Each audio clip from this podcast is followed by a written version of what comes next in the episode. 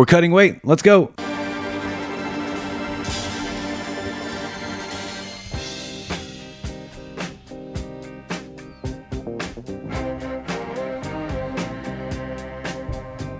She cried to the southern wind.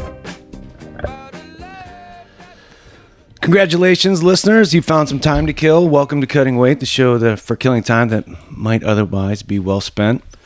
But today, I think we're gonna we're gonna spend some time well. We're gonna do it with uh, Coach Armel, and he's got some stories to tell. Let's see how long I can keep this Dr. Seuss thing going. uh, that was pretty interesting. But you, you guys know, uh, I'm your host, Mike. To my left, Shane. To my right, Jim. And um, we've got a great host, uh, great guest here today. Why do I always do that? But Every every time. we're gonna find some high ground here. Um, although we're not a high concept podcast, are we? I think we like to keep it simple. We do like to keep it simple, but today we've got a cause, and, and I think we're gonna we're gonna talk about that here today, and I'm I'm pretty excited to do that, and great to have a an awesome host like uh, guest, like Coach Ar- Armelli here. So um, first, we'll talk about the beer, um, and Jim's uh, Jim's brought us a real doozy here. Yeah, it's uh, comes from Goldhorn Brewery, which is a local brewery. It's on uh, the east side. I think it's right around like East 75th downtown, and it's called Polka City Pilsner. So this is might be one of the first beers that we've had in a long time that wasn't an IPA, a double IPA, a hazy IPA, a New England style IPA. This is actually just a Pilsner. And it's uh, got the polka name of it because it probably celebrates Cleveland's, you know, great Polish heritage. I haven't had a pilsner in a long time, so this was a little bit of a shock to my taste buds because, I was wondering that. I'm like, when was the last time Jim had a non IPA? um, but it's good. It's uh, it's kind of light alcohol content, which is good for a Saturday afternoon. Five point one percent. It's got a pretty cool uh, Billy Goat playing uh, accordion on the on the front of it. you don't see that every day. No, no, but uh, I've actually been to Goldhorn Brewery. I think you were there with me once too, Mike. We met Frank there once last spring when he was in town. Yeah. Frank is the name of the goat that was playing the accordion. That's what I remember. Well, yeah, he. The, the I think goat, they call the it a squeeze box. The goat was not there. Oh, okay. But um, Yeah, I do remember that. that was yeah, it's a cool brewery. Uh, I don't. They don't really have a huge distribution outside of Cleveland, but as far as uh, light-bodied pilsners go, this is pretty good. So I would suggest giving it a try if you guys run across it. I got this at Heinen's. Um, first time I've seen it, so I thought I'd pick it up and uh, give it a whirl. What do you guys think? I think it's great. It's a, a nice light pilsner, but not. It's you know, light on. Uh, you know, it's not terribly filling, but it's it's heavy on taste. It's good on. Uh, it's good yeah, on it's the got a lot, buds. lot of flavor, It's it's uh, flavorful. yeah. I, I'm going with the Coca Cola.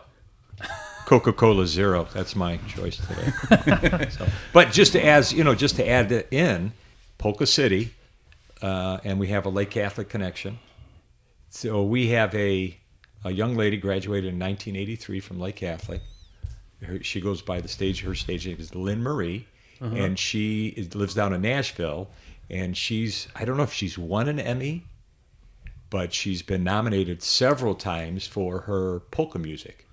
But so, so if you Google Lynn Marie polka, she'll come up. She's had major albums. I mean, Just Cleveland has there. a pretty storied like uh, polka music history, don't they? It wasn't Frank Yankovic. Uh, Frankie Yankovic, yeah. He was a, a, a Cleveland polka king, and uh, I mean, I just remember as a kid growing up, going to all my like mom's side of the family, those weddings, and like polka music would be playing all the time, and you know, I had to learn how to polka dance with my aunts and all that stuff. So it was, uh, it was, it was a real hoot. I'm, I can tell you that. I'll be sending your parents an email asking for video footage of that. I was a little Post. chubbier then, so you got a fat little ten year old kid polkaing with a bunch of like seventy year old lady Polish. Imagine it looked like Cedric the Entertainer out there. Yeah, yeah. So that that uh, I- when I saw the Polka City Pilsner, I, I couldn't pass it up. So that's why uh, that's why it's here with us today. No, that's good. Thanks for bringing it. Awesome, Shane. What what have you been up to other than sleeping in through the start of the show? I was a little, little tardy today, so We had a late night. We got to go see the tribe uh, get no hit. getting no hits. Oh, you guys were Yeah. down there last night for that? yeah, they got they That's got- twice in like the last month, isn't it? Yeah, I mean, I mean, any any pitcher who's starting against the Indians got to be pretty excited right now. Got to be shot. salivating. You know, here, here's the thing. You guys had to suffer through a rain delay. Yeah, You know, so you think a with rain delay, it'd be a nice, a nice 8:30, ex- could be yeah. a nice, exciting game. You know, maybe a walk off. No, you stayed around for a. Meanwhile, yeah, no I've hits. got my six-year-old, nine-year-old with me. So the only way to keep them, you know, happy through a rain delay is just keep feeding them peanuts and popcorn and nachos or or whatever. Take them to the pro shop, what have you. Yeah, they, they got the full full deal. They got hats. They got Yeah. uh, So is- finally, we get them down there, and uh, gosh, and not only were they not hit. I mean, there was just some terrible at bats last night. I mean, just just bad. I mean, I don't know that the pitching was that great, frankly, but it was. I mean, we just had some really bad, really bad. The thing is, our pitching held up until the last inning. Plesac, yeah, zero I mean, zero yeah, going I mean, into the ninth. He played really well. Yeah. he th- yeah. I mean, he was he he he, threw a great game, and then we bring in the closer, and Shane's hyping this guy up. He's like, "Wow, this guy's throwing in the hundreds. You know, he's never he's got a zero point zero ERA. We can't wait to watch this." And I'm like, "Oh, this is pretty cool." And and we make it through a cold, wet evening with the 69 year old because it's pretty. You know, it's a pretty decent back and forth. It's pretty interesting and uh, we give up a run on an error, and then he balks. then before you know it, by the time we're at the car, it's three nothing, and the game's over. We're like, Oh, my oh, jeez. And it wasn't like the best night. It was probably pretty cold down there. I imagine. Like, It was, but I mean, man, what a great time! Thanks for inviting us, Shane, and uh, that was that was pretty awesome. Speaking of stuff um, downtown, Mike and I went last week down to the draft on Friday. We took the boys. That was pretty cool. Um, again, it was kind of like being at an amusement park though, where like you're waiting in line for an hour for something super awesome, and then after it's over, like oh that was it, and like I just waited an hour and a half for to No. run the 40 yard dash. Yeah, no, not only that, but it's there's exercise at the end. Like you have to throw a football or shot put, or you know, you have to run 40 yards and. Uh, kick field goals like watching so you could go down on the field as part and they had experiences that the kids could do and the and adults you know we Yeah. did some but one of them was you could kick a field goal like at brown stadium and yet you know you had to wait in line probably for a good half hour 40 minutes. And we were waiting in line for a different thing where you had to like do an accuracy like passing competition like hit these baskets at like different yardages. But we're watching these people attempt to kick field goals and like I, I only saw probably of like the hundred I saw attempted. Yeah. Maybe like two of them went over ten feet high. You know, a lot of them were just grounders. not only that, but And then some of the people that were doing it like shouldn't even have been doing it. Not only that, but like even the ones that went in were spinning vertically. The, the ball was spinning vertically like a top, going through the upright. You know, it hits the hits the uh, hits the post and then bounces in. Yeah, there was a and I'm couple that sure I'm sure that guy is gonna be sitting there all season.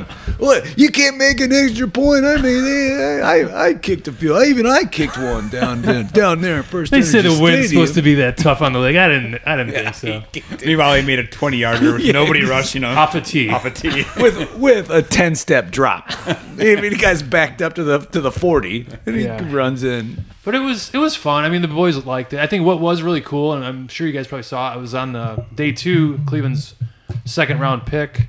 Uh, Marty Gibbons, the head coach at Lake Catholic, got to announce the pick, and uh, that was pretty exciting. I thought he did a great job. So Marty, if you're listening, you know, great work. I think that was a great shout out to you and the the program and everything else. So it was very cool, and I love the pick too. Being a huge Notre Dame fan, um, Koramoah, I think is going to be a, a beast for the Browns. And Yeah, I'm glad you pronounced it. I don't I don't know how to, but yeah. How, how, how would you like to have been Marty and like that's the guy you got? Like you're Yeah. probably already nervous Oh, about going up in front of like Yeah, 10 right. million people to announce someone's name. Yeah. Then they give you the card. It has like the most Not like Joe Difficult- Smith. right. Like Ma Fatu Ma Fala. yeah. Well, I was in Florida at like a packed restaurant, and they had the draft on, and I'm like, "Hey, there's Marty. That's awesome." But it was just like closed caption, Oh. so it was. I didn't hear the volume, and I'm like, "How did he? How did he get stuck with this guy?" I had the same exact thought. You know, the, the News Herald eh, interviewed him, and the next day, and they, they said on each card there's a pronunciation guide. oh, I, I bet. Oh, yeah. my good. So, because some of those names are just Oh, they're tough. Yeah. Yeah. They're very tough. I know um, some of the ones that like Vanessa tells me from like students at her school. Like I don't, I can't even, I don't even know how they came up with them. The like the pronunciations or the spellings or. There, you you get all different kinds of names. These They are really starting to explore the space. not, er, not everybody goes through the Civil War census to find their kids' names like I did. Lincoln, Zane, and Owen. Zane was a Civil War name. Ah, what it was one of them. Yeah. Yeah. yeah. That's it. I always, I always wondered where that. Short for Alexander. Um, Oh, gotcha. It's not a family name at all. Zanesville, Ohio. You, you've always been a huge fan of Zanesville, Ohio. I'm a big fan, big fan. My, my son had his name after. We told the kids at one wrestling practice. We told the kids, uh, you know, you, you get you, you get a little jacked during some practices. You know, as a coach even, and I remember telling the kids, my wife was pregnant at the time. Anybody wins a state title, we're naming a baby after you. so my son's name is Dan after Dan Ambrosiak. Well, hey, I mean, if you if you make a statement like that, like you You have gotta- to follow through with it. it You can't, Yeah. you can't, you know, just. But coach, we're so glad that you could uh, come out here today and hang out with us a little Thanks. bit. You know, I was a little nervous. I was a little nervous, Well, but then I saw. well, it's kinda not- it's when I not over think- yet, so no, but show. but I did see that at one time you had Jerry Simmons out here, so I realized that the bar is pretty low, and I didn't have to worry too much. You're sitting in the Yeah. very seat. Yeah. That uh, that he, he Nowhere to go but He up. was. Um, I'll tell you, Jerry had some pretty. I mean, you, you've known Jerry forever too, but he had some pretty funny stories, stuff that I'd never even heard, um, stuff that's hard to even believe. I think, but uh, we had a good time when he was out here. We've had. We've been trying to get um, some other guys out too that you would know, but it's it's been good. I think this is which show is this for us, Shane? 21. It's our twenty first episode. So we've been doing it since the fall. blackjack. Yeah, so it's it's been going well. Coach, you have some um, some pretty exciting news for you personally. You uh, just recently retired, right? yeah, From f- how many years? Forty-two. Forty-two years. Forty-two. Yeah, I started in '79, and I spent my first 18 years at, at Lake Catholic, and then the last 24 over at Chardon High School. Yeah, That's that's it goes exciting. quick fast though. It really does. Does it? I mean, Yeah. You know, but you get to a point where, you know, I, always- I, I still love it, still enjoy, but, you know, there's that, that point in which you're going, you still might like it, but are you being useful? You Yeah. know, you're being productive. So I figured, I don't know, maybe maybe they were ready for me to go 10 years ago. I don't know. Yeah. But, I, you know, just when it felt, I felt like, it- it- get out now before you, you, people say you, you need to get out. You know, so, but it, yeah, it's been, it's it's a good career. It's a good life. You know, I've met a lot of great people, and and you spent a ton of time um, working with, you know, young student athletes too, and not only obviously teaching uh, in the classroom, but also on the fields and in the wrestling rooms and all that. So, what I I know you obviously coach wrestling. Yeah. Um, I know that because you were my wrestling coach, which, Okay. um, and obviously you coach. I didn't football. go near near that end of the room though. Yeah, we were too big and sweaty down at that end. Um, but and you coach football. Where did you coach other sports too?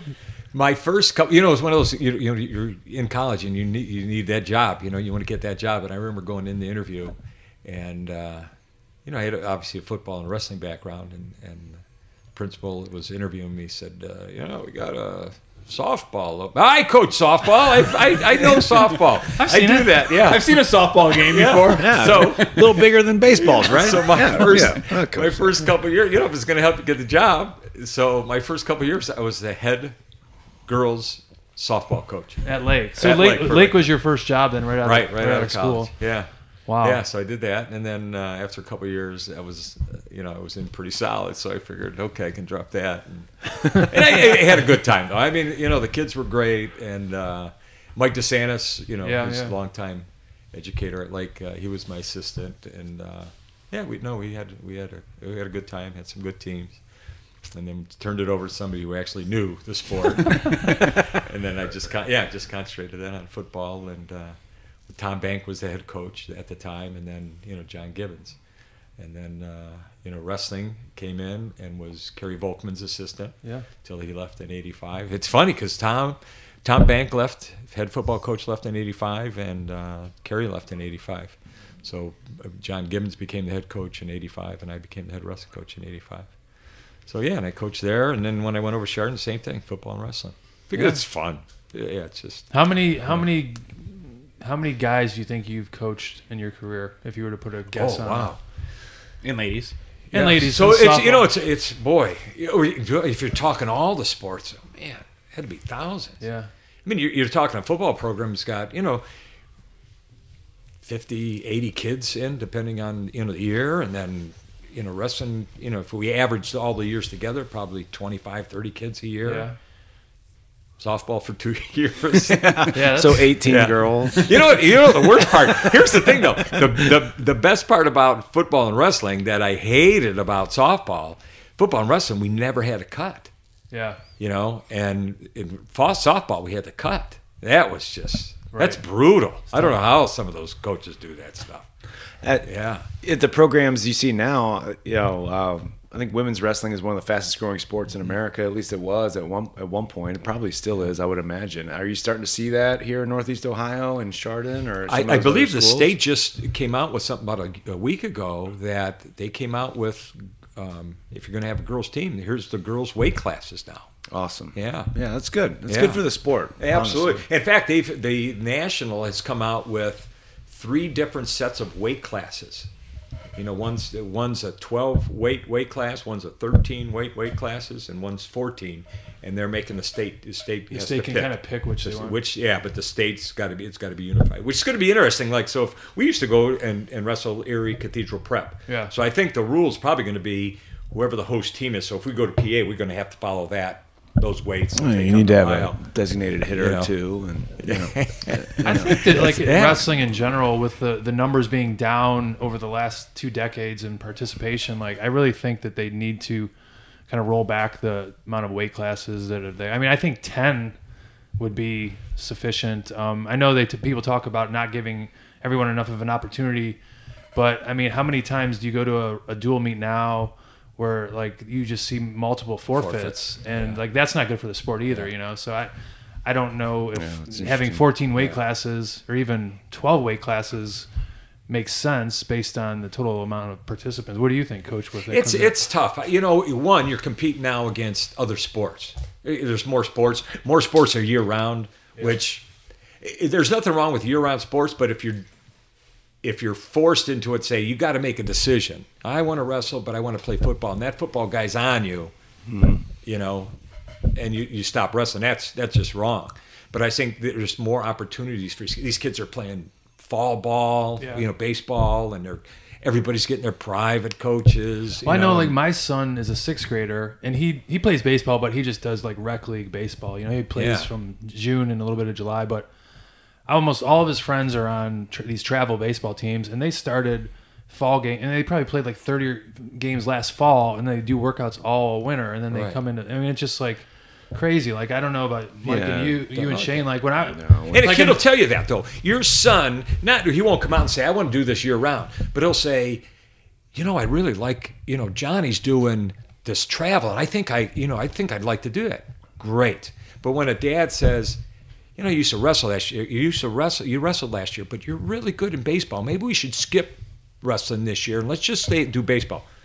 yeah, Let the kid come up. The, the kid will tell you one way or the other, whether during his mannerisms where he's just you're dragging him out the door to go to wrestling practice, or if he's still excited about it, then he still go, don't don't make those choices early. Right. Give these kids these opportunities to do multiple sports because that's going to make you better no matter what sports. Anytime you get a chance to compete, you know, I think it's going to make you a better athlete.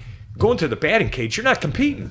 You know, lifting, you know, weights, that's not competing. Right. You know, let's put you under a clock. You know, put you under pressure where there's a guy on on third with you know two outs and a bat. Don't make a kid give that up because you think he's going to be uh, all American in football, Right. and don't give it up because his private coach thinks he's going to be a major league baseball or an NFL first round pick because you're lining his pockets. He's going to say that. Kid's Right. awesome.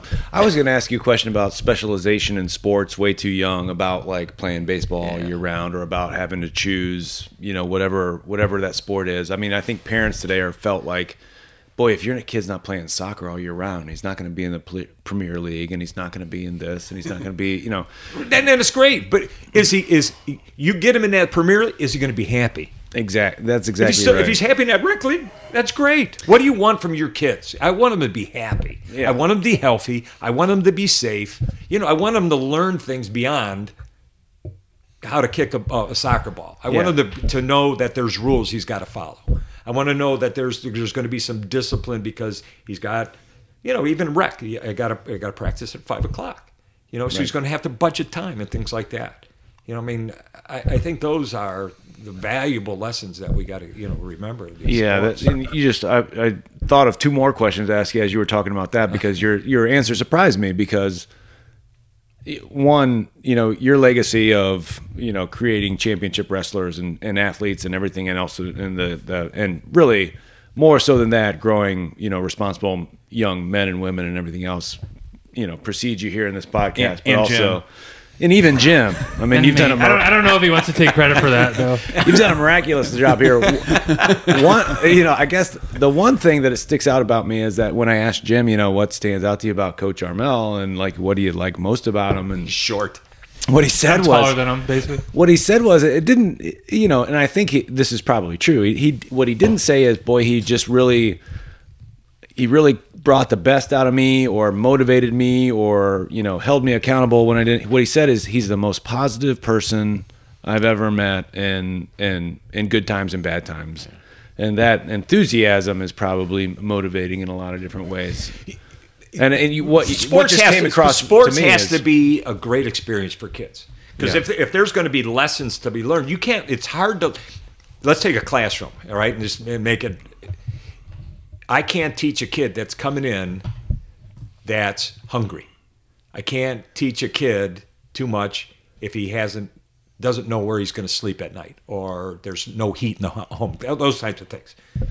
And just like that too you, you can't coach kids like that. But you, you can't take it maybe to, in a different angle to answer your question. You, you can't teach, teach a kid that's not happy to be in that room or on that field Yeah. right so what you have to do as, as a coach you have to find the reason and a, and a teacher you have to find the reason that brings that kid into my classroom or into that you know so, some kids want to belong for whatever reason, maybe by where they live, there's a lot of acres, they, there's not a lot of friendships. They want to become part of a, a team because they want to have friends. You know, they want to be a part of something. Um, other kids, they just they're intrigued by it. Other kids, they want the challenge of getting in shape. Other kids, their their dreams of being a high uh, a high school state champ. You have to, as a coach, you have to find out what that kid's reasons for you have to kind of cater to all of them right You right but but and you have to make sure that you're filling that need because part of it you know you're you're you're there for the kids but you're also there for the parents so your responsibility as a coach is to you're an extension of their of the parent so as a parent i want my kids to know right from wrong. I want them to know that how to treat others you know and how to be respectful and things like that. So you have to teach that as well. So it's it's it's a great challenge. I, I just I, yeah i love the challenge of, of those types of things. So and wrestling is just yeah wrestling football sports are just a way of helping kids grow. The way you just described your responsibility as a coach i mean uh, i mean You know, there's kids. There's kids that want to be state. Yeah, so every well, yeah. every kid wants to. And and the thing is, and we worked. We, we were good because we worked hard. I, I I really believe that, and I'm not, uh, by any means I am not a great tactician. As far as I shouldn't say that. Uh, technically, I'm not as sound as probably a lot of other coaches. Um, but I think we were in better shape. I always felt there's. I always tell the kids there's three ways to beat a kid in wrestling. Said you know you're just a better wrestler. Well, what happens if your skill level is equal? Well, then it'll be in be better shape than him. Mm-hmm. So we better be in great shape. And then if those two things are equal, what is? it? Then you better have a better will. Mm-hmm. You know, better will to win. So we always focused our practices on those three things. We got to get better technique. We got to be in great shape, and we got to do something that the kids will not be denied winning. You mm-hmm. know, and uh, yeah, we, we push pretty hard. But because every kid, every kid in that room, no matter what the reason for being there, I want to meet friends. I want to be a part. This is a great, you know, those types of things. I want to be a state champ. All right, everybody's there for different. Every kid in that room wants to be, has dreamed about being a state champ. Mm-hmm. No doubt, every one of them has dreamed about being a state champ. Sure. So if we didn't work hard and we didn't push them to their right to the brink, then I'm not doing my job. Because if we don't work hard, right, you can't become a state champ. So no matter what your reason for being there, you, you- you're going to work hard. I think it was like, from my perspective, it was interesting because my freshman year I went to Kirtland and then I transferred to Lake as a sophomore, and you know my So, the the wrestling practice. Well, walking into practices of uh, my freshman year at Kirtland, like I really didn't say I had any set goals for that season, or and my expectations were probably pretty low. It was like maybe maybe I could qualify for states at some point in high school or something like that. And uh, unfortunately, I didn't get to finish that season because I ended up getting hurt and whatever. But then the next year, I transferred to Lake, and I don't think I became a better wrestler like just magically. But the minute I walked into that room, um, I was surrounded by people that literally like their go- only goal was to win a team and individual state championship. And then it kind of opened my eyes, like you know, I'm, I'm working out with these guys every day. Like, why shouldn't that be my goal? Like, you know, and, and just from a change of perspective and a change in mentality, like I, I became a better wrestler. And I still obviously, you know, had a lot of improvements to make, but just by changing my perspective on like what my outlook was, I started beating kids that I was like maybe losing to last the year before or barely beating, you know, just from being surrounded by people that had different goals and it like elevated my whole um, idea of like what could possibly be for me to achieve, you know. So it, it was just that was the the biggest impact I had from transferring. It was just like kind of opened my mind up to like why why why don't I like dream big, you know, and why why why can't I do this stuff? you and, and- yeah, and, and as coaches, you Let's try bring and Shane exemplify in for a second. Why didn't Yeah. you dream bigger? Well, I was gonna say, I, didn't- I didn't get I didn't get a perspective like that till I went to college and I was around. Jim- Yeah, it is the room. Brandon, yeah, it's and the like, it- like it's my the culture that the coach creates. Yeah, my high school Yeah. we didn't you know we didn't have that culture. We didn't have that history of success. So I didn't I didn't get that till I went to college. So I was I was behind you guys when it, well, and it's that you know kinda it's came around. It's it's surra- you know if you surround yourself with people that are trying to achieve a common goal, uh, it kind of elevates everyone. I think. Especially Uh, like just happy-go-lucky guys like Brian Malloy. just hard to easygoing. keep him focused. I just couldn't couldn't focus. Just all- yeah. I mean, you probably over all the you know careers of coaching, and even like the the time that I spent with you, coach at Lake, I'm sure you've probably run across some just like some all kinds of people, It's just some unusual, some, yeah, some some yeah, crazy unique kids. crazy Yeah. unique dudes. But you know, think about that. I mean, like you know, like you and and, and Brian Frito. You, I mean, you, you you had Charlie Becks, and uh, you had a nice group to work with. You know, with Malloy, it was Malloy and Brojack, Haverdill. I mean, they were Steinmetz. They were all that was their their drill group. yeah, yeah. It was like, oh, you know, I imagine Steinmetz in that group as a ball of yarn. They're just like a cat, cat getting whacked around. Well, I know- just remember like uh, the when um, Danny Ambrosiak was like one of your gym aides, and he would like take Steinmetz, and because you used to, I think at one point you would teach like badminton or something, Right. and like all the Yeah. badminton rackets, Armel would keep in like a shopping cart. He somehow had a shopping cart like in a gym. So like Ambrosiak would Times were tough. well, Steinmetz would come in for his gym class, and Dan was like the gym aide for that. And Dan used to just He'd say, torment. "Coach, I, I, I'm going to show. I'll show Brandon a couple things in the wrestling room and stuff. You know, say, yeah, go ahead. You know, I'm like, yeah, go ahead. it's phys ed. Yeah. Yeah. So at one point, I, I looked back and he's got he made Brandon take all the rackets out of the shopping cart, and he made Brandon get in the shopping cart, and he was just running at full speed and smashing it into the wall with Brandon in it. And every time he did it, he kept making Brandon say, "Thank you, sir. May I have another?" And he must have done it twenty times. just like torturous. The mental torture that Danny used to do on Brandon was out of control. I think Yes, um, now's probably a good time to talk about the place of hazing in sports. I, I guess the other the other thing I was going to ask, um, and we we talked about some great stuff, but you you mentioned you know the importance of not specializing, but I've I've often told people I, I'm not sure that football made me a better wrestler, but I know for a fact that wrestling made me a better football player, uh, and frankly probably a better everything else. I mean, is there are there some success stories of you talking co- coaxing a kid from you know baseball into wrestling or football into wrestling to say, hey, you know, I think your footwork or your handwork would probably be, you know, I mean, there's so many things. After a while, I got. I, I stepped down from the varsity and went and asked John Gibbons. I said, "I'll be your freshman coach," you know. And so, you know, I did freshman football, and uh, we'd always try. You know, we always telling the kids, you know, wrestling would help you. It's going to help you, you know, your hand placement, your foot, you know, stuff like that. But you know, who didn't come out till like his junior year was a kid by the name of Jesse Ackerman. Oh yeah, yeah, yeah. I You know. know, went to Carroll, and now he's well, he's Strength he- coach, he- right? strength coach with the Still waiting Atlanta for Falcons. season tickets to the Falcons. But, Yeah. uh, if you're listening, Jesse, yeah, we should get Jesse on. Jesse Yeah. is you know because they they got rid of the head coach and Right. the the new guy's bringing everybody in. Yeah, You know, so he's going to bring his own strength guy, own you know all his coaches and stuff. like that. Have you that. talked to Jesse at all recently? Yeah, I called about two three weeks ago. I. Yeah, he's got a little. Yeah, his I wife saw- have a I baby. saw they yeah, had a baby. That's awesome. Yeah, DC is the baby. He's another guy. Like Mike was talking about. You know, I'd mentioned Mike how, how positive you are is just as is your personality.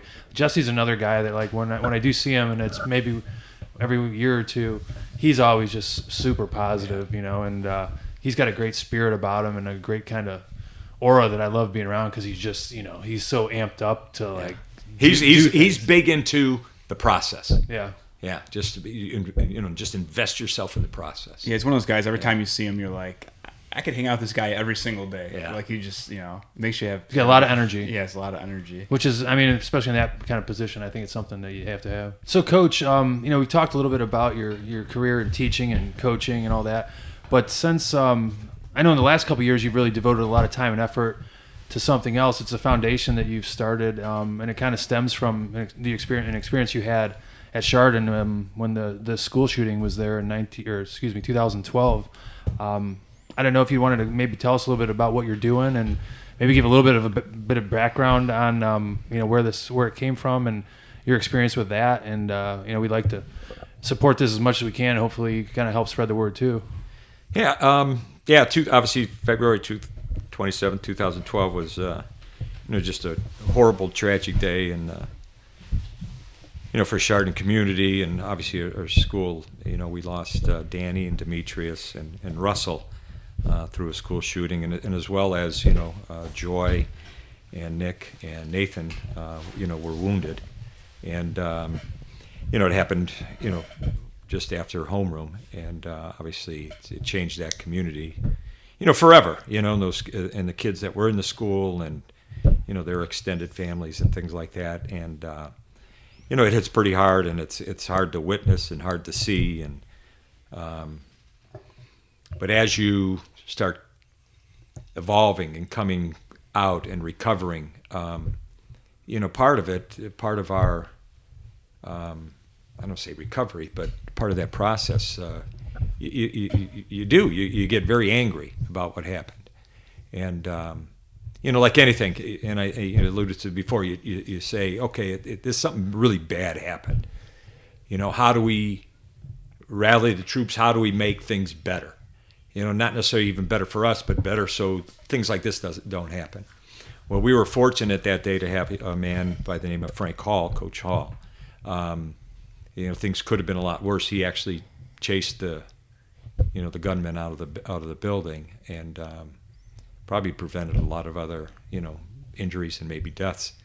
And uh, so we we have a foundation called the Coach Hall Foundation, of which obviously Coach Hall, um, you know, spearheads this uh, along with myself, um, Mr. Andy Fetchick, who was the principal at the time, Mr. Doug Snyder, um, who was the athletic director at the time. He did. Uh, he was on the phone quite a bit with uh, the 911 operators, and uh, we have Mr. Tom Connick, whose three sons wrestled, um, you know, at Chardon, and, and uh, all three of them, I think, two of the three were Carroll grads.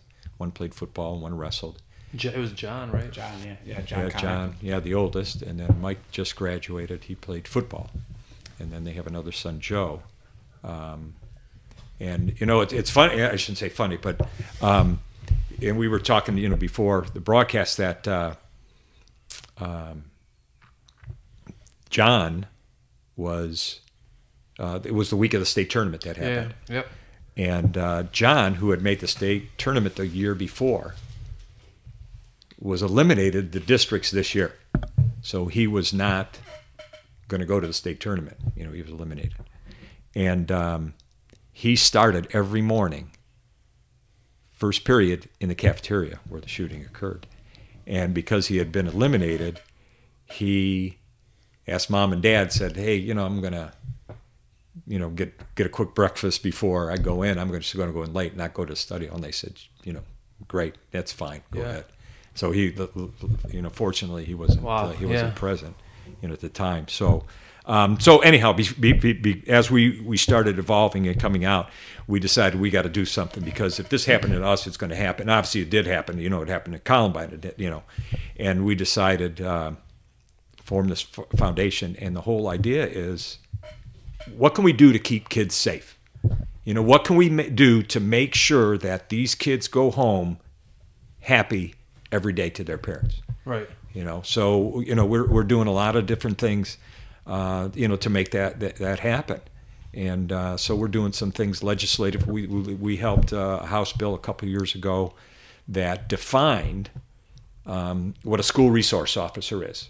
Because a lot of a lot of schools were hiring, you know, you know, Mr. So and So, and he's going to be our school resource officer, and he has no training. Yeah. You know, no training. So so what? Yeah. So how would you define like now after getting this bill passed? Like what is the definitive?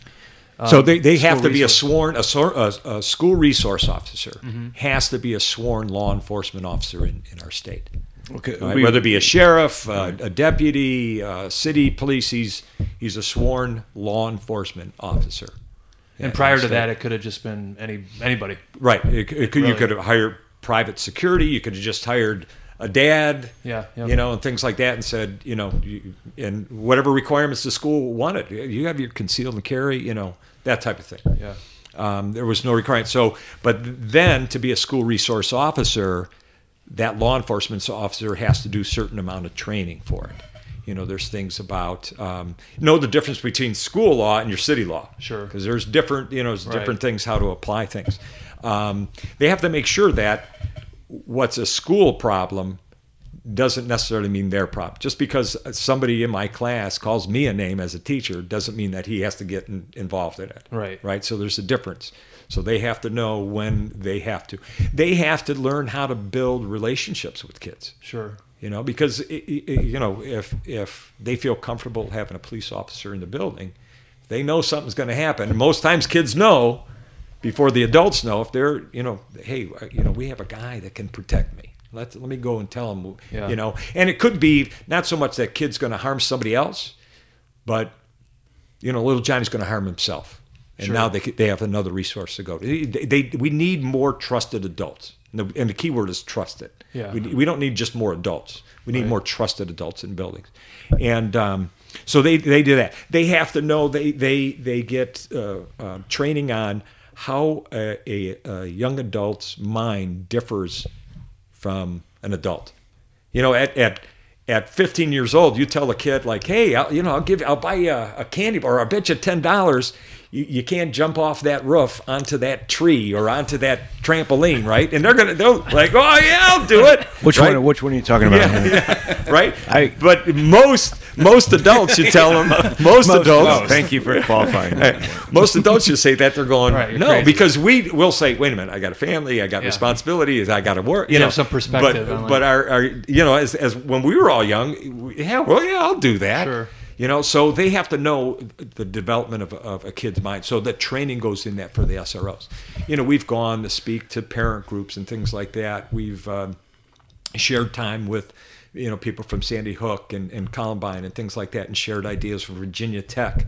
Um, so we're just trying to promote school safety. Now we're, we're getting a little bit more into uh, mental health. Yeah. You know, and uh, how we can kids. You know, this pandemic. You know, it's it's a big concern, and obviously, kids that perform these types of acts obviously there there's there's a mental health concern there. I mean, Right. there's a there's a reason why you know. So So as Um, oppo- I'm not opposed yeah. to just um, stopping the act, but preventing the act from ever becoming. Absolutely. You know, that's Right. kind of the Yeah. source of the Yeah. issue or the. Yeah. you know, So you know, we're, we're doing things too, like uh, you know, what can we do as a building then? So I don't think you can prevent these things from happening 100. percent You know, it's just like being in a a wrestling match or a football game and things like that. What can we do to prevent the other our opponent from scoring? What can we do from him scoring a touchdown or, or, you know getting a takedown? So you you work hard, but eventually it's going to happen. So how are we going to react to that? Right. right? So you know, but you, the more you can prevent, you know, you, the harder, the more roadblocks you put up for somebody that wants to do harm, and make it harder on them. Maybe something doesn't happen, or we delay it happening, or it's not as bad as it would be. You know, we we we make it easier for the good guys to get there. So you know, like building codes could be a thing. Yeah. You know, and, and they should be. You know, w- w- better entrance ways. You know, Is there uh, a specific? Um, I know you had talked about you know working with the schools to have like a a common um, uh, whatever a common trait for a, uh, like a security officer at the school. Is there certain something currently now that you're kind of working at to implement in schools specifically, or Not yet, but so what, what we're trying to do now is just find out how how buildings are designed. Mm-hmm. You know, because it's hard to make a suggestion on how to improve if you don't know how it's done. Right. So, but like, here's a simple thing. Like, I, I you know, and just talking to law enforcement, just getting a lot of ideas from other people. Rounded corners help police officers immensely in a building, whether it be a you corporate can building. see around right, they're not. Yeah, it's not that right angle. They they'd rather have rounded corners. Yeah, um, just your door locks. You know, door locks can be changed. Um, windows. So you you can have the best door lock, and I'm looking at the the door behind us, and uh, I- I'm pretty sure that's not the best one you can get. but that might be a great door lock, right? Might be the best. And but what about? But all you got to do is bust the window to get inside and unlock it, right? So now, what kind of windows, or not even so, what kind of windows? But where's the window placed on that door? So if I bust the window, can I reach in? Is that window far enough away from the door? Right, You things know? that you normally probably would never even think about. Yeah, so there's actually a guy in um, New York. He's uh, it's, school guard school guard glass, and uh, we were just ready to go out when the pandemic hit, so we've kind of put that on hold. But you know, we're going to talk to him about door design and things like that, and door locks, and What do you think about um, are like metal detectors? Is that something that you think is uh, would be beneficial for schools to have, or you know, I know that's been something that's been talked about for years, Yeah. kind of. You know, It's, it's a fine line. So number one, there's a huge cost. Right? You know, and, and like anything, cost in school, people don't like spending a lot of tax money to put in schools, especially when it, it, it's hard because it's hard to see the return on that investment, right? Even though we're putting kids, we're graduating and, and those types of things, are, we're getting skills. It, it's hard. It, so levies are just they're just typically hard to, to pass. So, um, but given that, again, it is a tool. Um, how much cost did you get? Like Shard, we probably have 20 doors. There's 20 different ways to get into that school. Yeah. So what kind of cost is that? Then now you get to that, that mental part about how's that feel kid feel coming into that building? Right. Is it a, is it come like like a prison? Like oh my gosh, you know. So and, and again, we're there to educate these kids, and part of the if you want a kid to, to learn, you got to have his attitude. You know, you can you, you have to change attitude before you change behavior. You know, and th- that just puts us in a in a bad spot. So the school's in a bad spot to get these kids excited about learning when they're going in, going feeling kind of nervous, like Right. What's going to oh, happen? man, what's Why- going to yeah? Why do we have to have metal detectors? Here? Right. Yeah. It's it's very unusual. So, um, I, I think we got to do a better job of just uh, letting kids know that it's okay to sell somebody else that I'm I'm a little worried about Jimmy or Johnny or Joey, you know, or Mary or Susie. Yeah. You know, tell you know those struts it out. So you got to. It's more. I think you got to do a better job of about building relationships between people, especially between adults and students and things like that. So, yeah, there's there's just a number of things that that can be done school wise. But if you do it in a design phase, then it's a lot easier to, to you know And trying to retrofit. yeah, Existing but there are things that you can do to, to retrofit, you know, Yeah. to you know door locks and, and windows and things like that, you know.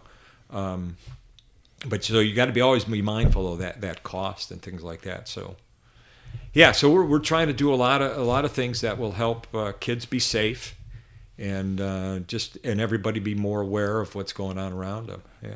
Now is is Coach Hall still teaching? Coach Hall is still at Chardon High School. Is he? yeah. Okay. Yeah, and he's our he's our offense coordinator for the football team. Yeah. Speaking of which, you guys won a state title last year. That was pretty exciting. Double overtime. I watched the game on TV. Unbelievable. I took my son to the uh, Kirtland game like that afternoon, Yeah. and we got home, and uh, then we watched the Chardon game that night, and it was cool because I'm I've got to know Ed Ash pretty well. Okay, Through yeah. Tommy Burnett, and uh, to see his I think his nephew play. Right. Um, that was pretty pretty wild. And I know his his, his younger brothers a little bit because the twins. Yeah.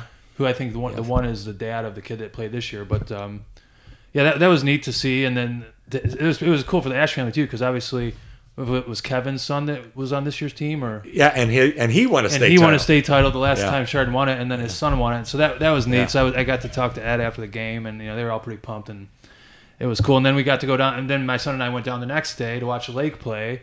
Um, so we were running back and forth, Oh. you know, to to Massillon.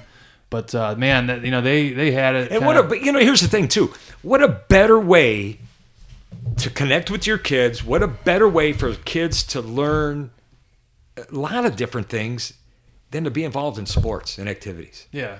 I mean, you know, look look at most of these kids that do these terrible things at these schools. They're not involved. Right. You know, they're isolating themselves for one reason or another, but they're not involved in things. You know, so and, and I hate when they say it's extracurricular. It's not extra. I think it's a needed curriculum. You, you, the kids, these things, and the first thing that goes when the tax money is they well, we got to cut out sports. Right.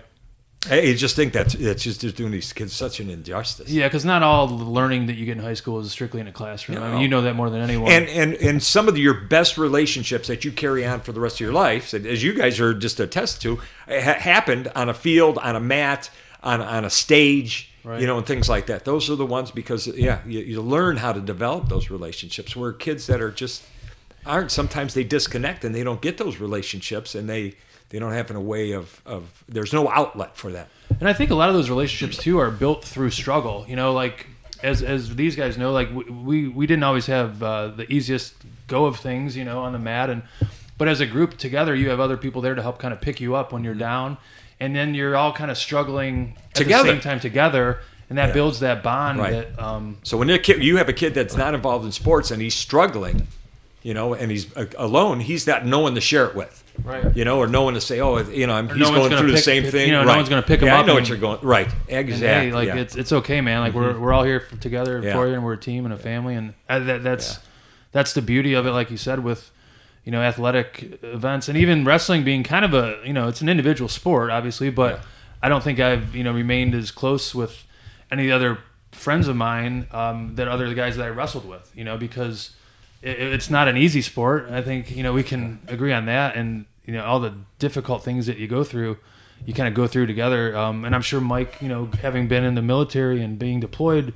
so many times, um, it's probably similar because you develop a camaraderie that you can't really get anywhere else when you're dealing with things like that. You know? Yeah, one one hundred percent. I call it the uh, Scarlet E, the uh, ironclad link of mutual endeavor. yeah. You know, and it's those th- those are the ties that bind. And it, what's really stands out to me, and I wrote it down here on my little uh, Warren Pump and Supply Company uh, notepad. I think I think they're I think they're got a so much sponsor. free maybe. promotion. That's, that's a well drilling supplier, but then out out of these hard times comes this uh, comes activism. You know this this you know really tied the uh, community together. And uh, what's what's good about it is that we did you know you're not no one's okay with this, and that out of this is, is going to come this grassroots activism that that hopefully we uh, we change this culture.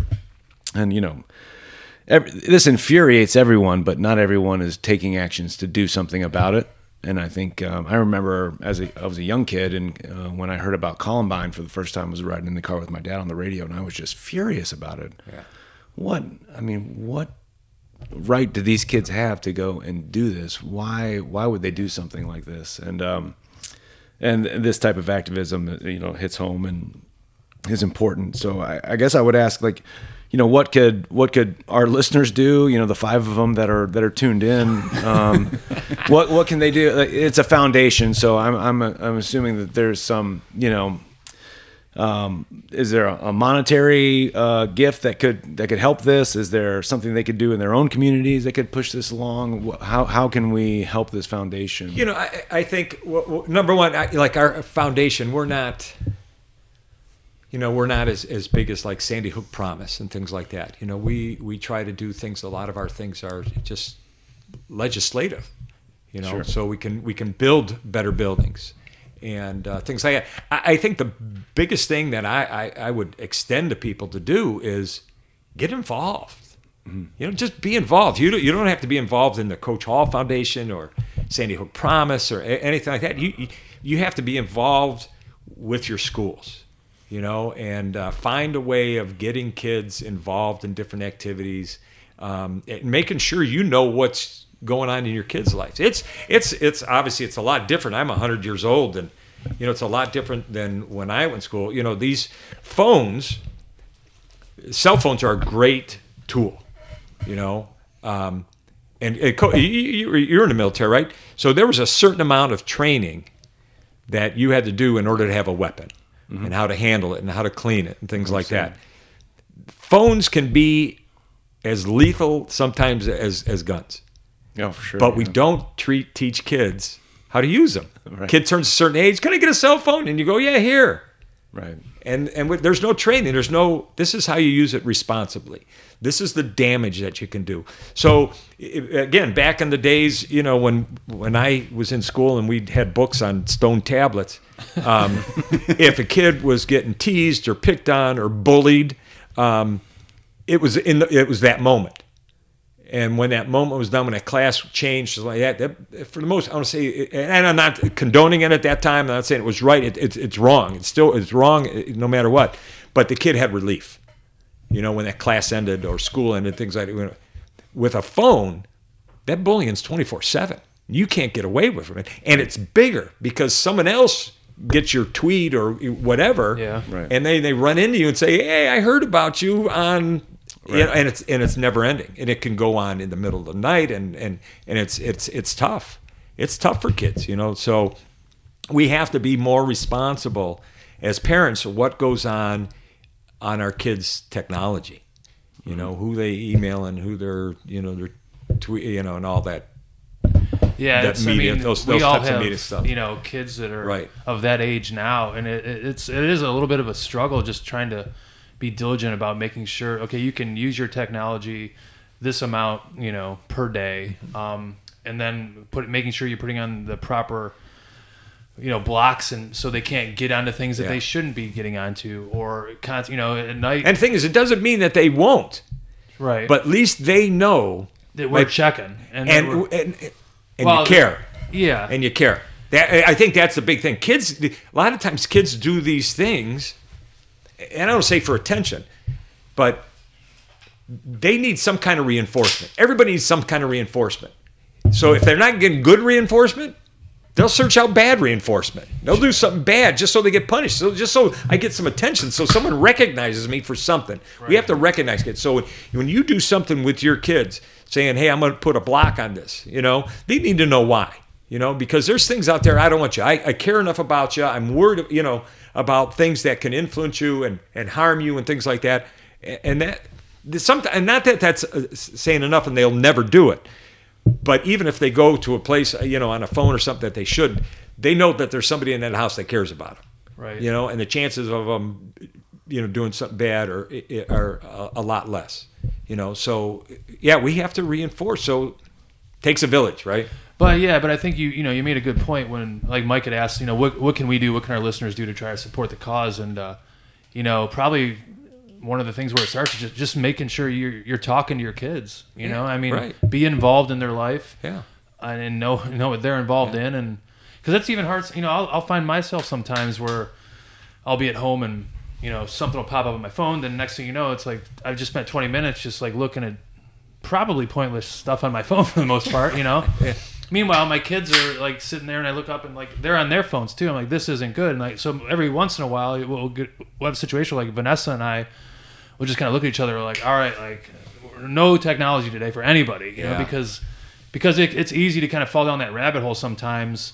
Um, and I can see it, and I'm sure you guys see it too, like with the kids like that are starting to be teenagers and that, where it, like if it's not monitored and you don't like set down some some basic guidelines, like they would just be on it all the It, time. it's it's funny because it's it's not a generational thing. It just doesn't happen in this generation. So, and, and again, you know, I'm a thousand years old. Um, my parents had the same concern when I was little, but it was TV. Right, right, Right, so you know when I was little, it was just it was only black and white The TV. idiot box. That's what my grandmother used to call it, the idiot right. box. So there was a certain time like it was easy for, you know, there was kids in our neighborhood that you never saw because they came over to school and their parents just let them sit in front of the TV the whole time, and they, you know there was no interaction. Where you know, my parents is like, you're only going to watch TV at this time. Yeah. Get outside and, and play. It was the same thing with, with phones. Yeah, you got to be able to put it down. And they knew what programs we were watching. And yeah, so. What do you think it was when like your parents were kids that their parents, like your great grandparents, were saying like you can't do this, it's gonna like fry your brain, like the, the record player? Or what? I'm, I'm just wondering because I feel like I feel like every It's a- generation It's has a something. Vitrola. I, yeah, I remember. Little, little Orphan Annie was pretty racy back in the day. I mean, that was wow. I mean, the, what, Laurel and she doesn't have yeah. parents. Yeah, Are Laurel you and kidding me? Hardy. You're gonna be listening to this kid for for life lessons? This kid's an orphan. Crying out loud. Well, that that's awesome, Yeah. Coach. I'm uh, I'm glad that you know you're still fighting the good fight and doing It's- what you can. I know, like you've been always good. been a very motivated guy, and I know even though you retired from your teaching and coaching position recently, I know there's you know this is something's always driving you. I feel to kind of do good and give back to the community and to, to others and help others because you've you've been a man of service for most of your life and uh, You know, you know. Here's the thing. You know, and, and, and again, this is it's it's this is why it's so important to be involved in your kid's life. My parents were always service oriented, always. So my mom, obviously, she she was stay at home a mom, as was probably ninety percent of the, the parents, and um, you know, my dad was in Knights of Columbus. He was he was a volunteer uh, coach. He was president of the Boosters when you know when I was in high school, and uh, you know my mom was always doing things to help him and those causes and things like that. So everything that they did that you know uninten- I don't say unintentionally, but we just we were observing it on a daily basis. My parents doing things for other people. So it's it's unusual. I don't say unusual, but it's um, unbelievable. So I have five siblings. We're all in service industries because of our parents. You know, and, and just the example that they showed. Uh, My that's dad was a sheet metal worker. I mean, You know? that's an, you know another thing like we were talking about, just making sure you're you're talking to your kids. Also, like be be a role model for your kids. Like what what they see you doing. Yeah. Um, you know, like my dad is probably one of, one of my biggest role models. You know, and I wouldn't say that you know, and it wasn't because we would sit down and he would constantly tell me life lessons, but it was just by, He showed you life by yeah. watching him. You right? know, How do you treat your mom? How do you treat your neighbors? How do you, you know, Well, talk I, I to did people see him punch a hole in a door once, when they, but we won't. That's a whole different. It was probably your fault, It though. probably was my fault. Yeah. But uh, yeah, I mean, I think you know, just being being a good role model is probably one of the best things. and have that up front yeah and at some time and, and again i think that's part of i don't say societal problems but sometimes we as parents or people as parents or other people they put themselves first before their kids or their their job and things like that and we we got to fix that Yeah. you know we we have to be for other people first before we were for ourselves and i i think that's the way most of our our parents were you know i think that's you know helped us become productive people because of the type of people and the example that they set they just didn't say something they lived it you know they lived the way that they wanted us to live Yeah, you just said that Yeah. perfectly. I mean, that's what I tell people all the time. Like, and, and a lot of that, we got that instilled us at John Carroll. You know, the Jesuit men and women for others. Um, yeah, there's. I'm with you. There's so much people just. I see things. You know, you see news stories, whatever, and it's just like I'm like that person's just thinking of themselves. Like, Yeah. you need to put other people out of yourself. You know. I mean, most most things that people do wrong is out of because they're selfish. You know, it's like you get so angry at somebody that you got to punch them. That's because you think that your frustration is is more important than their safety. It's a selfish act. Yeah. You know, most most crimes are like you, you people that steal something. I, I want that. I don't care who who it own who owns it. I want it. It's it's just- most things are because so we have to become more selfless. Right. You know, do things for other people, and yeah, things will be better. So Gosh. Well, I think you've yeah. done uh, done quite a few of those things over over your career. we try. You know, I thank my mom and my dad. Yeah, well, I mean, uh, you you played a big role in my life from uh, you know just being a part of your program, and it kind of changed. Uh, you know, my I don't know if it changed me, but it kind of shaped me in a way that I think has really helped me to be productive and you know be a good friend, be a good husband, be a good father. and I and I think part of that. And again, I'm I'll, I'm going to throw it back, and I appreciate the the, the, the, words, but I, I throw it back. I'd have to thank your parents because they trusted me enough, right? And and as a coach, I that trust is important. You know, I can't overlook that. You know, when parents have their kids in my program, that That's that's that's an Well- u- u- unbelievable responsibility. So for allow, allow them to do that, then part of me says I have to do what they think, how they want Jim raised. Well, you had mentioned before how, like, as a coach, you're basically kind of an extension of their family. I mean, you know, and a lot of times, you know, once you get to high school level, off, you know, I would say it's not crazy to make the statement that those kids end up spending more time with you than their parents. You know, Right. most most days. You know, where Yeah, three hours after so school. you, you both play parents yeah, working. yeah, Sure. you play a huge role. Um, I mean, coaches play a huge role in that. So yeah, being do. that extension. Yeah. I think we'd all agree Steinmetz is the one that got away. You know, it's Well, just, you, I mean, you know, can't win. not You can't win them all. You can't win them all. Brandon, what a guy! You know, uh, you know. Here's here's the Brandon. So we had uh, Brandon. You know, was supposed to be as a junior. He was a, he sucked down to 119. I mean, he sucked hard. You know, I'm just like Brandon. I I, I was I, I wasn't going to let him. I know. I told him. I said you you, you can't do it. And uh, his dad came in and talked. Said, "Give him, let him do it." And if I didn't have his dad blessing, he would have been 125. Right. 125 was Todd Haverdill, his state championship year. So we got him down to 119, and he just he couldn't hold it. So I said, I told his dad, "That's enough's enough," and we bumped him up to 30. You know, and he just was. He, he probably they probably weren't happy with me, and uh, but he ended up placing at state Yeah. as a junior at 130. Right. You know, two weight classes up from what he certified. It's And he didn't. Com- it's- and then he didn't have to. Com- you listen to him complain as much and like mope around for. He was a worker. I know you guys were workers, man. I- You know, just some days I it was like, I don't know if we worked them hard enough. You know, I just I feel like most days you did. Yeah, I, I feel like I you're, you're pretty good. I don't know. that. I- you know, running just- those Sullivans and then like so. This is what Armel would do. We do like they were basically line drills, like sprints at the end. All wait a minute. Now wait a minute. Let me ask you this first. I- I'll ask you guys. How do you get better at something? Repetition. Yeah, do it. Repetition and then increase effort over and over and over. Hard work. Yep. Okay, go ahead with your story. So we would do these line drills, and you know it would like the, the mats were kind of perpendicular to the way we were running. So you'd run to the one end of mat back, and you know, and come back down. And he would always time them. And if you didn't get it on the time that he just would make up for that day, you would have to do another one. But and you know, and it, it just kind of came down. And I don't think he was ever timing anything. yeah, there's never, It was just never like a, clock a, running fake ever. clock. That, like, and if he thought we needed to run another one, it'd be like, no, you didn't get that one. Like, I don't. There was sometimes we never even knew the But number. it was here's the thing though. It was the whole group had to do it. It wasn't like It wasn't just if, the if you missed make it, like, right? If everyone the missed it, heavyweight missed it, then the heavyweight ran. If the heavyweight, that whole group, and we we did it by weight class. So that's that, right, you know. that poor heavyweight was Yeah. to blame for the top athlete You know? not getting his in that day. Right? But you had to be able to think. The, the whole process was, you guys better help him get across in the time allotted. You know, and what we usually did was the first two or three that we did, we would time them. Coach Holding would like time, and uh, you know, I'd say, what was the, you know like the worst time for that group, and then we we inch it up a couple, Right. You know, and then we'd say that's the one you got to make now. I'm not saying it was a bad idea. I'm just saying they they, they sucked. I just thought I thought the one you were going to say though is if you won, if you won Oh. a Sullivan, you were the one at the when it was all when we were finally done. If you won yours, you get to do another one at the end. so you, you well, Instead you of being that. the loser, you would say, "Loser, you got to do another." Well, well, wait a minute. You know, you got to reward. the hard work is effort. So you know, kids had detentions. You know, they're half hour late. I, you know, a lot of coaches will say, "Well, you're you had a detention, so you're staying after practice. You're going to do it." I'm like, no way. There's no one because he you were a goofball. You're going to make me stay another half hour after practice to work you hard to make you better through hard work. Wait a minute, hard work is a is a That's the make you better. So Right.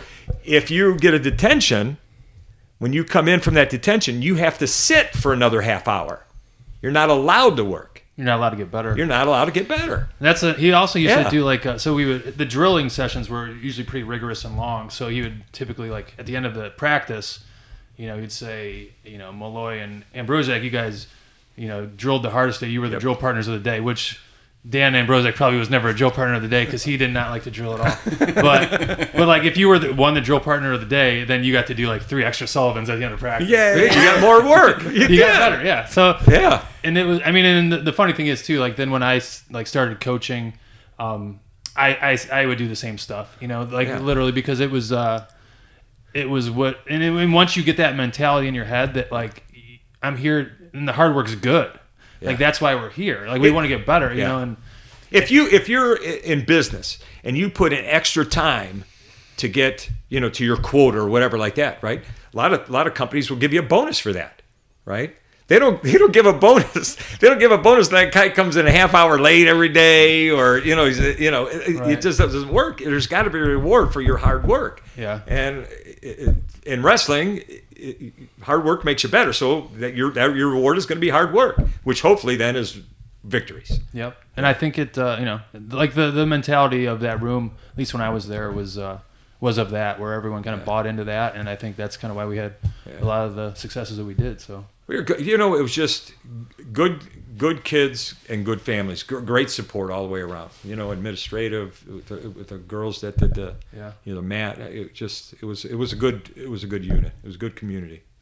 Well, I think uh, it kind of wraps it up, except for I don't know if you've listened to any of our podcasts before, but at the end of when we have a guest, I there, kind of hope not. there's uh, there's five questions for the guest. Okay. So the way it's set up basically is we'll give you the questions Okay. and you'll read them, but we're going to answer these questions to the best of our ability what we think the answer is.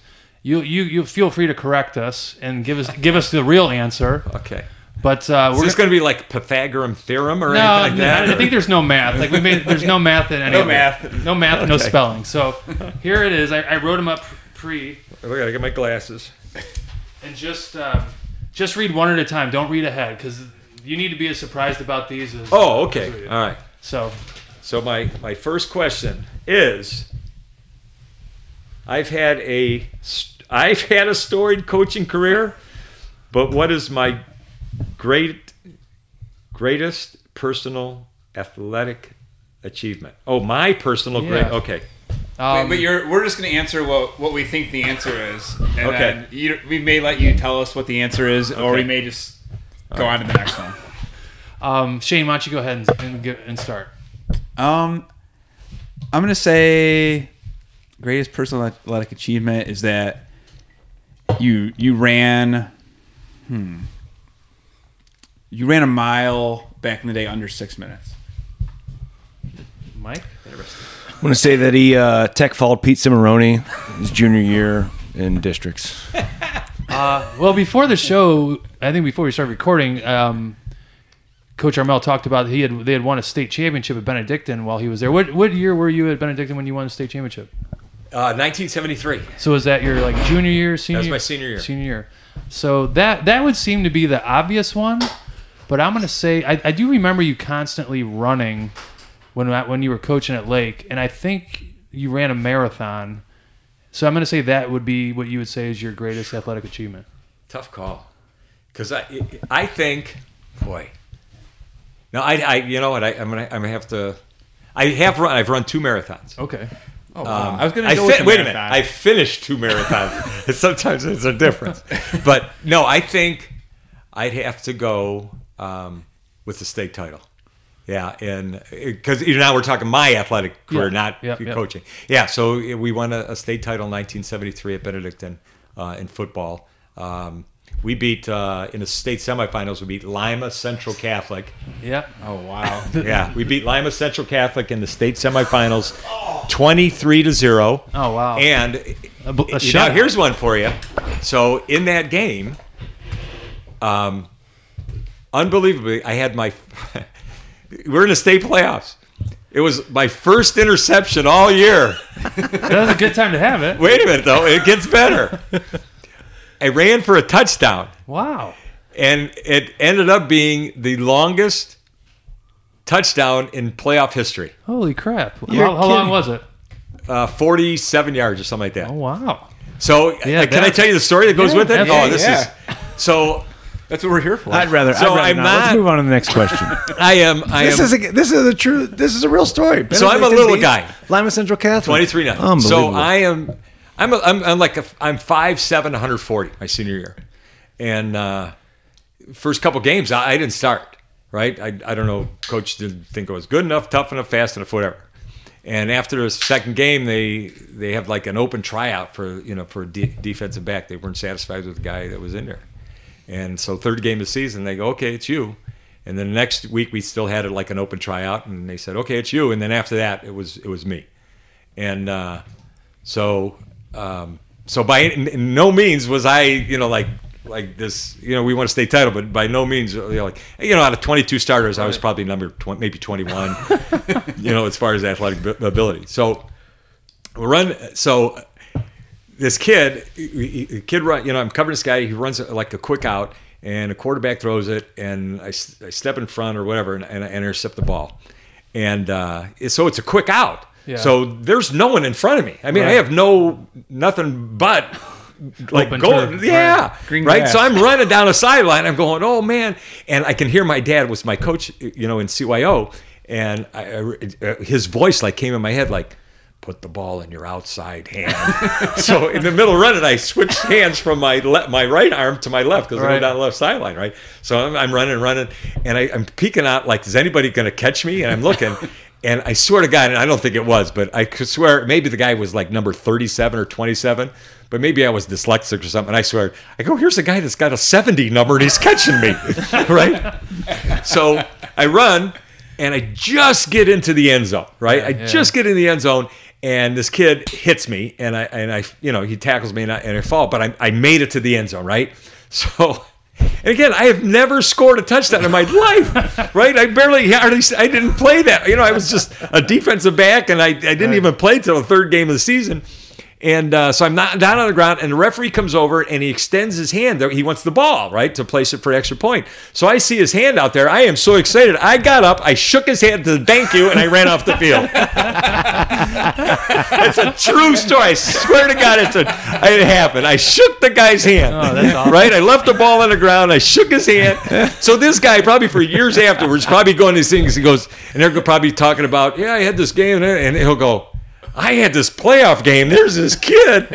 He shook my hand after he intercepted the ball, and it turns out that now here's here's and I gotta I gotta disclose. So that was at that time that was the longest interception for a touchdown in state in in uh, the state playoff history. That's awesome. The state playoff started the year before, Still- still 1972. Yeah, but it, it, it did stick around till like 1980 or something Yeah, like that. that is so- that is that is a cool story. That would yeah that would. But then I swear to God, and the thing is, I'm so excited. Like I'm running around, I, you know, people are like, and then I had to go out for kickoffs. I was exhausted, right? So I'm on the kickoff team, like I'm breathing.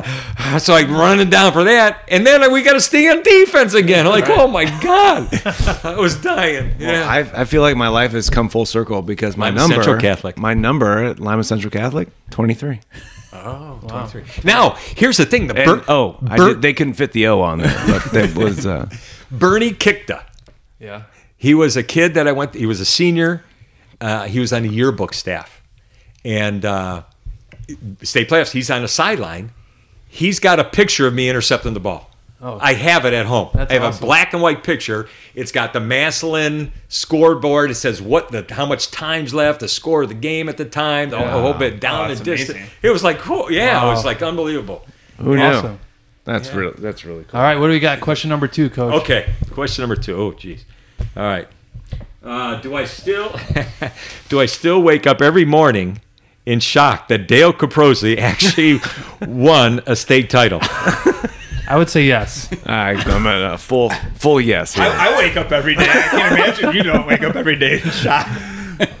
and that was that was the clinching that clinched the uh, state title for the team, right? When Correct. Won the state championship. Yeah. So yeah. So the quick story is yeah. So we were behind Kenston in the state title, The Bombers. 1989, and uh, we're we're kind of catching up. And Steubenville's in there too in that in that mix, and but Kenston's out in front, and we have to wrestle Kenston head to head in the state finals at uh, 140 with uh, uh, Vic Voinovich, uh-huh. and uh, Vic beats the kid from Kenston. So uh, we were we were within we were six down six, so that puts us within two because you, you know victory gets you two, uh, four on the team score. So he beats uh, kid from Kenston, puts us in there. John Volpe was in the state finals, uh, 152, and uh, he loses um, in overtime to a kid from uh, Oak Harbor. Uh, uh, Zeb, you know Zeb Miller, who Ah, does uh, yeah, yeah, uh, yeah. right? His I think I want to say his cousin was Okay. was a Miller, and he beat uh, John in overtime. So now we're down to, to Dale to to um, win the title because Kenston doesn't have anybody left. And uh, Dale, you know, Dale and Dale fashion, you know, we're like, okay, we still got a shot at this state title, you know, and and uh, end end of, about middle of second period, he's losing six to three. so anyhow, so uh, again, you you out technique a kid, you out condition them, you out will them, and um, you know it's just the conditioning started turning over, and the kid ended up taking a little injury time to catch his breath, and you know we pressured him, and uh, about I don't know three seconds, two seconds ago, Dale takes the kid down to. In fact, we took the lead. Um, we took the lead with about 30 seconds to go, with Dale on top, and but we had a, a warning, a stale warning, a um, stalling warning in the first period. I'm like, man, if we ride this kid out, force it in overtime, we might get hit for a stall. So we kicked him out. We chose to kick him out with 30 to go, and tied the score back up. And then with about three seconds ago, he hit that his uh, what was that one move he knew? That's not the stand up. They didn't do a lot of scouting back then, I guess. It was, it was a double. Yeah. So he hit the kid with a double, and uh, and you know he, he takes the kid down with three seconds to go. You know he he wins. We get four points. We end up you know beating Kenston by. Uh, you know, by two points. It was, uh, it was, uh, but have I gotten over it? Uh, do I? Wait, what was the question? Of, will I wake up every morning? No, um, and and I, I, I give all credit to my therapist, you know, for that. Well, I'm Um, sure I was very- that's a lot to unpack. I'm yeah sure. so it, but it's it's taken years but uh, yeah we've definitely gone over that and that's always a reason why because you know you put the, the Dale- Dale Free so I always have to mention that you know we had you know Vic was in the finals you know and got us a lot of points actually and I always tell people you know Charlie Bex was a sophomore that year and he won his first round match and we won by two in his, his Yeah, in every match advancement counts. points that's two so I, and actually you can go back and say Charlie you know But Charlie Dale- as much as anything Dale put down his sandwich and put his cigarette out at the edge of the mat. Well, here and said, now, "Hey, so- this guy's tuned in. I can All right, tell. He's and I am going to call Dale and let him know to look this up. But so Dale weighed in uh, uh, for the final. So now it's the 160 pounder. You got the, you know the, the the back then you got a pound and you got two pounds at Christmas, another pound in February. So he's up three, and then the second day of the tournament. So he was like allowed to weigh 165. He weighs in for the finals. He's 156 pounds. Oh wow. You know why? Because he was a 152 pounder. He could not beat Johnny Volpe in the wrestle off. kidding. So we bumped him up. Wow. I yeah. didn't know that. Yeah, so he was really a certified 52, but John Volpe, who ended up being a state runner-up at 52, um, yeah, Dale, right, Dale, couldn't beat him. God, the, the And, uh, so, the yeah, last Dale- time, last yeah. time Dale ever stepped on a scale and wasn't as as as heavy as he wanted to be. right. But he was a grinder. You know, all you guys were just such great workers. That's a work ethic, I think, more than anything. Like I said, I wasn't, you know, we weren't, we had good technique on our feet. There's- I think we, you know, but technique, this, you guys just had great hearts and great work ethic and great support with your families and stuff like that. Yeah, it was good. So, yeah, but therapy has got me over that. so, question three. Three. What was my favorite sport or skill to teach uh, for my oh phys ed classes? All right, so I talk. Oh, okay. Um, I mean, I I was in those classes, and we did a lot of things that I guess I don't know if they're normally taught, but I do remember doing archery, and that was that was kind of a cool thing to learn. I remember Chris Valetto. Remember Chris Valetto? Yeah. He came in and he was like a big. He hunted a lot, and the one day I think he had like talked you into letting him break. He brought in his like hunting- comp- his hunting compound bows.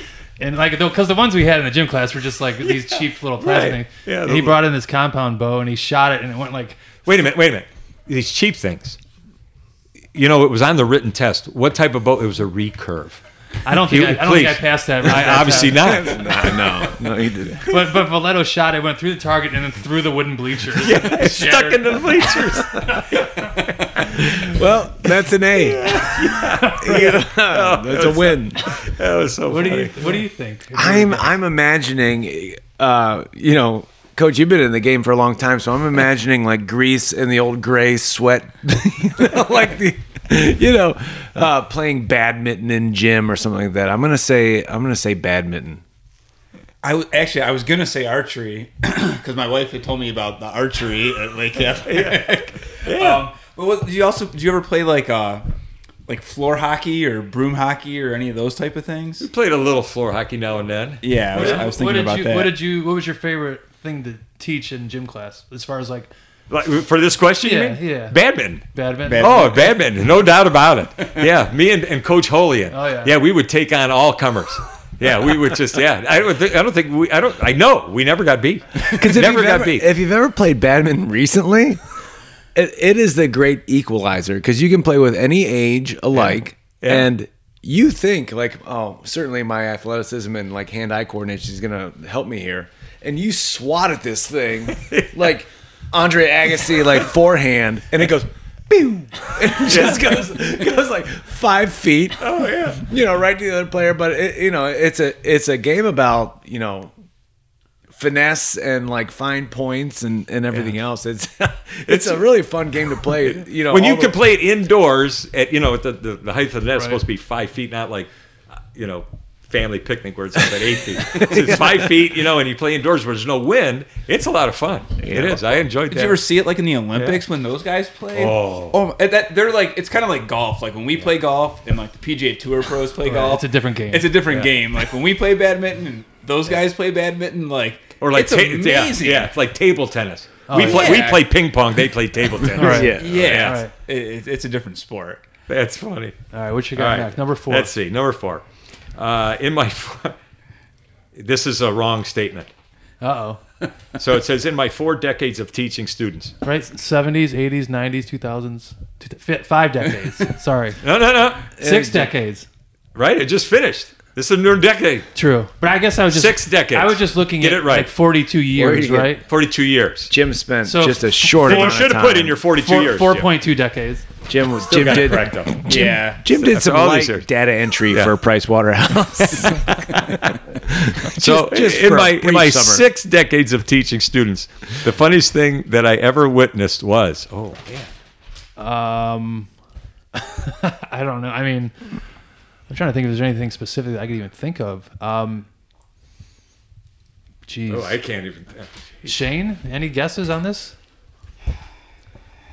I, I don't know. I thought you had something specific here in mind when you. I just Question thought, you know, after a guy who's just taught for six decades, um, I'm sure he's probably seen some stuff. But at my age, I've forgotten a lot too.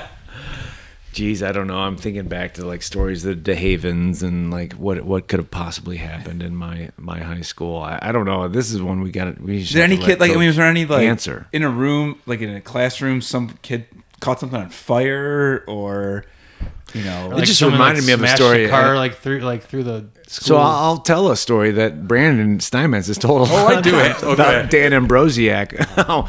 How how somebody had Brandon in a spladle and Dan Ambrosiak was throwing rolls of athletic tape. you know, he would say, That was- "Marino fires." that was just our pre-practice warm-up. Typically, though. I don't know. What, what's the craziest Wow. thing you think you you re- recall from your? I remember the kids being in shock when Sister St. Anne came in to play basketball and she had like sweatpants on and she didn't have it was back in the day when they still had to wear their habit and things yeah. like that. They were like just in shock and stuff like that. Yeah. Boarding people, you know, boxing Doing, people like, out. Step Yeah. up, step crossover dribbles, and like. so- or the real early on, one kid as like a senior prank um, brought in a pig in the school and like greased it out, and they thought, oh, it's just going to run around. And, they went, and the thing is, they let it and went down senior hallway, and Tom Ward came out of his office. And uh, like, and everybody's like, "Oh my gosh, he's you know." And the thing ran right into his office. He's closed the door, and it was it was like it was over like in 15 seconds. like that was it. it was kind of anticlimactic. Yeah, yeah, just pretty good. The pig did announcements that morning. Yeah. I thought you were saying it took a big shit like right in the middle of the hallway and then just laid down.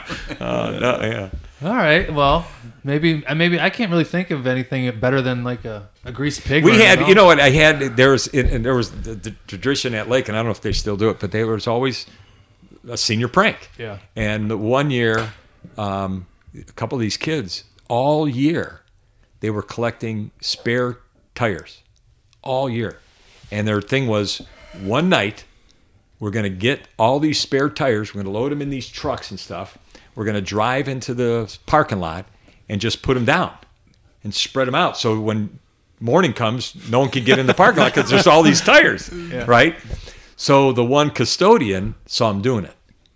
So he said the one custodian just kind of stayed in the entranceway of the school and watched them and watched them and watched them. And he said it got to like four in the morning, and he came out and he goes, Looks like you guys about three hours to get rid of them, or I'm calling the cops. so it's because they had to get them all out, all out. Yeah, they're all on the, you know, on- on- next to the guardrail where the freshmen practice football. They, they just stored them over there. Yeah, that was. I thought that was pretty funny. Oh man. Yeah. All right, what's the last question, Coach? Last question.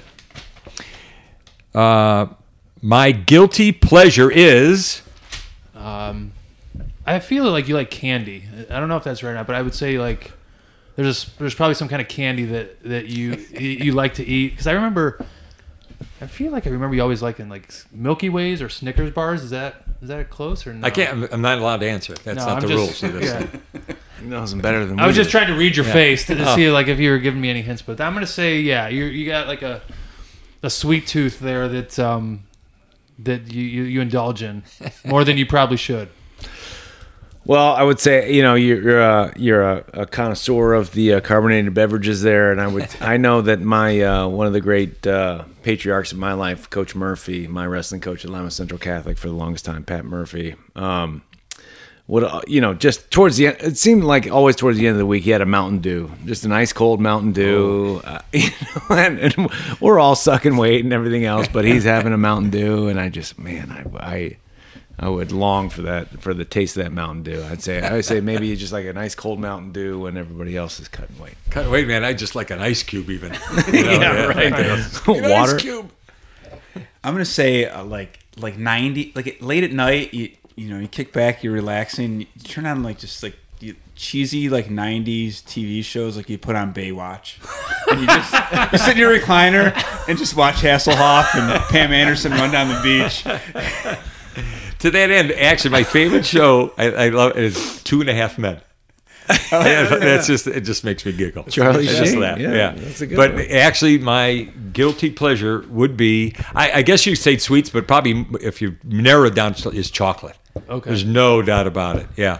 We have. I'll, I'll buy those. Go to Sam's Club and buy those 18 pound. you know, every week and a half it seems like I'm buying one of those- Toblerone? oh yeah. then I'll you know, and then it's like I'll yeah put them in a little bit in cereal or um, buy, what I like to do is, is buy graham crackers Yeah. and sprinkle them on graham crackers, put them in the microwave, and get them so they're melted. And then I take a knife and like butter it, wow you're serious and then and then throw it in the freezer for a while. Oh, Break it out. It's got yeah graham Yeah. crack with the frozen. Oh, that's Oh, really good. go. Yeah. that is good. But Snickers and M and M's, yeah, frozen Snickers. You're, you're a chocolatier. Yeah. there is a place on the west side. No, I just, Well, Coach. and my we- mom used to work at a candy store. Well, there you go. So That's- she's the- and then it's yeah. you know it's, like you, you find the example from your parents and your your mom works at a right. candy store and look at you now. Now Pharaoh's- you're buying, Pharaoh's now you're buying 20, 20 pound bundles of chocolate. To Pharaoh's candy. 55 gallon drums of Yeah. Hershey's. She, she worked in that candy store till she was 80 years old. Oh wow. And you say, Mom, you, you worked at, someone say, oh, Ms. Armel, you worked till 80 years old. She goes, Yeah, he's, he's, the guy sold the shop. See, the reason why she worked at 80s is because the guy Right, late they closed, the closed store. She would, yeah, she'd he still closed the shop. Yeah. Like, yeah. Like, yes. That's good. All right, Coach. Well, we really appreciate you coming and uh, sitting No, down with us and, and talking. And No. I uh, appreciate you. Let me know how this all this podcast works. It was yeah any, any help you need uh, if you want to get something going I can Thank definitely you. help you out or stop Yeah. over whatever you need Good. need I can do excellent. Yeah, folks. Well, it's uh, there's a couple of things I like about this episode. One um, is that uh, when you said coach is coming over, and I said Co- uh, Armelli, and you said yeah, Coach Armel. That proves my point about the more Italian something is, the fewer syllables you pronounce of it. So, so Coach Armelli, uh, uh, Coach Armel is coming over. So he uh, hopefully he has some spaghetti or some lasagna after the show, and. Uh, And hey, I, I was looking, so I'll put it in the show notes, but uh, CoachHallFoundation.org. Correct. There's Twitter, Facebook. I'll, I'll put Yeah. that in our notes if you want to. Thank you. yeah, and then more we'll, information we'll about shoot that. it out on Twitter and um, Facebook too for, for the post. Appreciate Uh, it. and lastly, Coach Armel is the, the best dressed go- guest we've ever had on the show. he he really is. He uh, stepped it up. First one with a collar. And for Right, for, yeah, I, yeah. for the reason Thanks. that he's going to see his, uh, going to visit his mom after the show, and uh, it is a Mother's Day uh, podcast, so. I Happy think it's Mother's Day. fitting that uh, we wish all all of our uh, mothers out there and our wives who are mothers and the folks we know that are mothers a happy Mother's Day. And um, I'll send you out to Mother by Pink Floyd. So I, I hope you enjoyed cutting weight with us here. Coach Hall Foundation. Do what Yeah. you can. drop the bomb.